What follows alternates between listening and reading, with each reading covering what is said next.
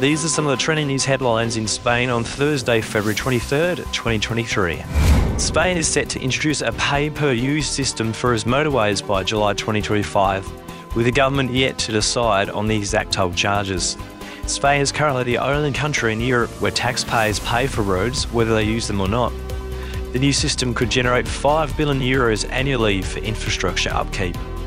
President of infrastructure group SEOPAN, Julian Nunez, has said a minimum investment of 10 billion euros is required to modernise the country's high capacity roads. Tolls won't be imposed on dual carriageways and highways anytime soon, but an extension request may be made to delay implementation. Of the 173.5 billion euros generated by the EU, just 6.7% has been allocated to infrastructure.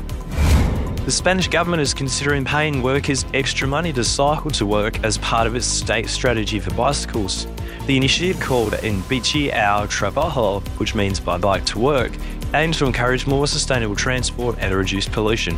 France and the Netherlands already have similar schemes where employers can earn up to 800 and 1500 pounds respectively for cycling to work. The Spanish government is looking at changing tax regulations to allow companies to compensate staff for cycling to work. The Minister of Transport is also asking larger businesses to provide secure bike parking and changing facilities.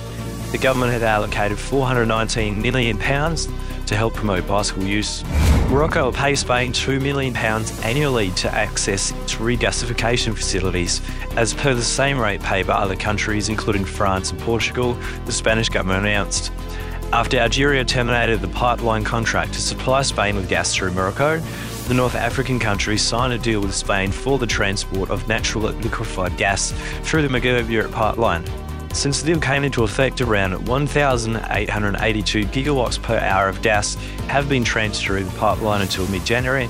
However, Morocco's gas subsidies reached 22 billion Moroccan dirham, that's $2.1 billion, at the end of last year, going against previously estimated figures of $965.9 million. For more headlines, simply search Oscar Spain, his headlines on your favourite podcast app. Oscar.